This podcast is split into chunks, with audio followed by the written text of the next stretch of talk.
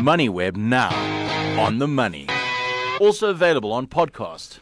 This show is brought to you by Stanlib. Visit stanlib dot com to get in touch with one of their investment specialists. Stanlib Asset Management is an authorized financial services provider. Uh, chatting now with Michael Santangelo, Portfolio Manager, Independent Securities. We're talking growth stocks. Michael, appreciate the early morning. A note you put out, you made the, I think, the really excellent line. I really enjoyed it. From growth abundance to growth scarcity. Uh, we, we literally, I mean, uh, as recently as almost this time last year, it was just go, go, go. You're now saying, hang on a second. Uh, we've actually completely switched that around. Yeah, absolutely. Uh, uh, growth now is a scarce commodity at the moment, and uh, I think that's also what's uh, created uh, so much opportunity now for, for quality growth shares. Um, we, we've obviously seen valuations uh, compress quite quite nicely, and a lot of those uh, uh, quality growth companies that are, are a lot more resilient uh, than some of the growth companies that uh, just shot the lights out during COVID just to, to fall back uh, eighty, ninety percent. Mm. Um, so there, there are nice opportunities at the moment. And you also made the point around structural growth versus perhaps momentum. And you Zoom as example, you know, yes, we all Zoom now, but that really was a, moment, a momentum story. And, and truthfully, I could Zoom, I could Teams, I could Google Meet, I could, I mean, the list just goes on and on. And what you really want to focus on are those companies with structural growth. Yeah, absolutely. The, the structural growth companies uh, are, are where you're going to see a long-term tailwind uh, supporting the growth of those companies. Uh, and momentum growth is, is typically very short-term. And uh, if you get it wrong, you can get it uh, very wrong. And uh, yeah, there's, there's a number of uh, uh, structural growth stories uh, across the world. Um, I mean, uh, just in medical devices, biotechnology, uh, clean energy is, is, uh, is very important now as well. So there's definitely a lot of uh, structural tailwinds uh, out there.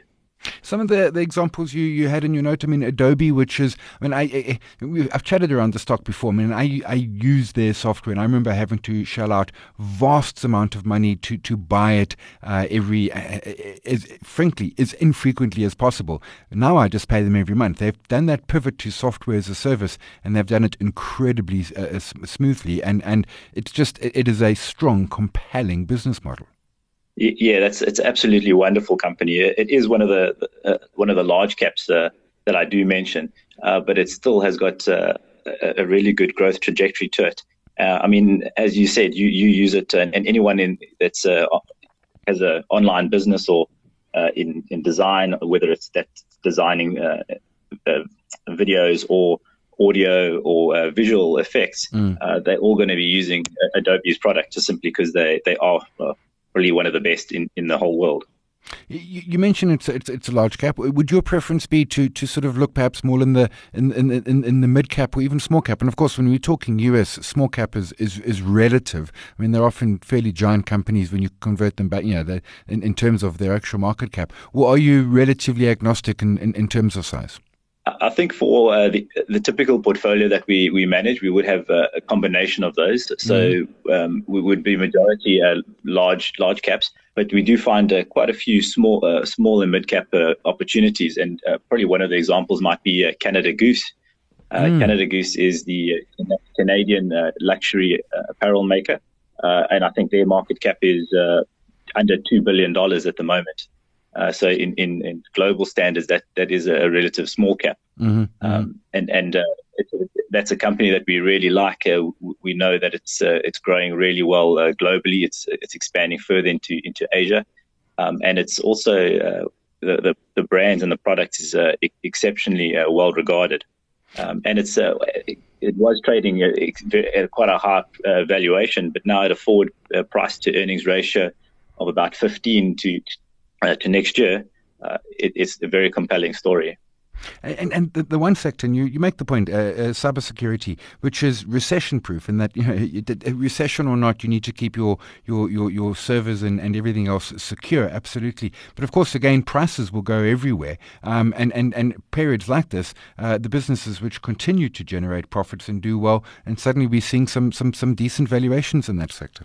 Yeah, absolutely. And uh, I, what, I think with the cybersecurity sector, you have to be invested in the companies that have got the the most uh, technological superiority, mm-hmm. uh, because I, I mean the hackers and uh, the the uh, nefarious people trying to uh, steal money from from companies companies are becoming smarter and smarter, and uh, you want to be with the companies that are, are at, ahead of the curve.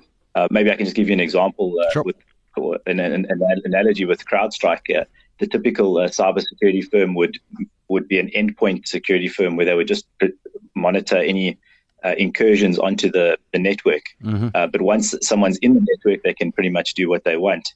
Uh, whereas CrowdStrike, once they uh, someone they, they monitor anyone trying to get into the network, but then also monitor everyone while they're inside the network as well. Gotcha. So, Yeah, definitely yeah. one to watch. Yeah, and and if, if nothing else, we're going to see more hacking attempts. We're going to see more networks. We're going to need more security. Michael Santangelo, Independent Securities Portfolio Manager. Appreciate the early morning. This show is brought to you by Stanlib. Visit stanlib dot com to get in touch with one of their investment specialists. Stanlib Asset Management is an authorized financial services provider.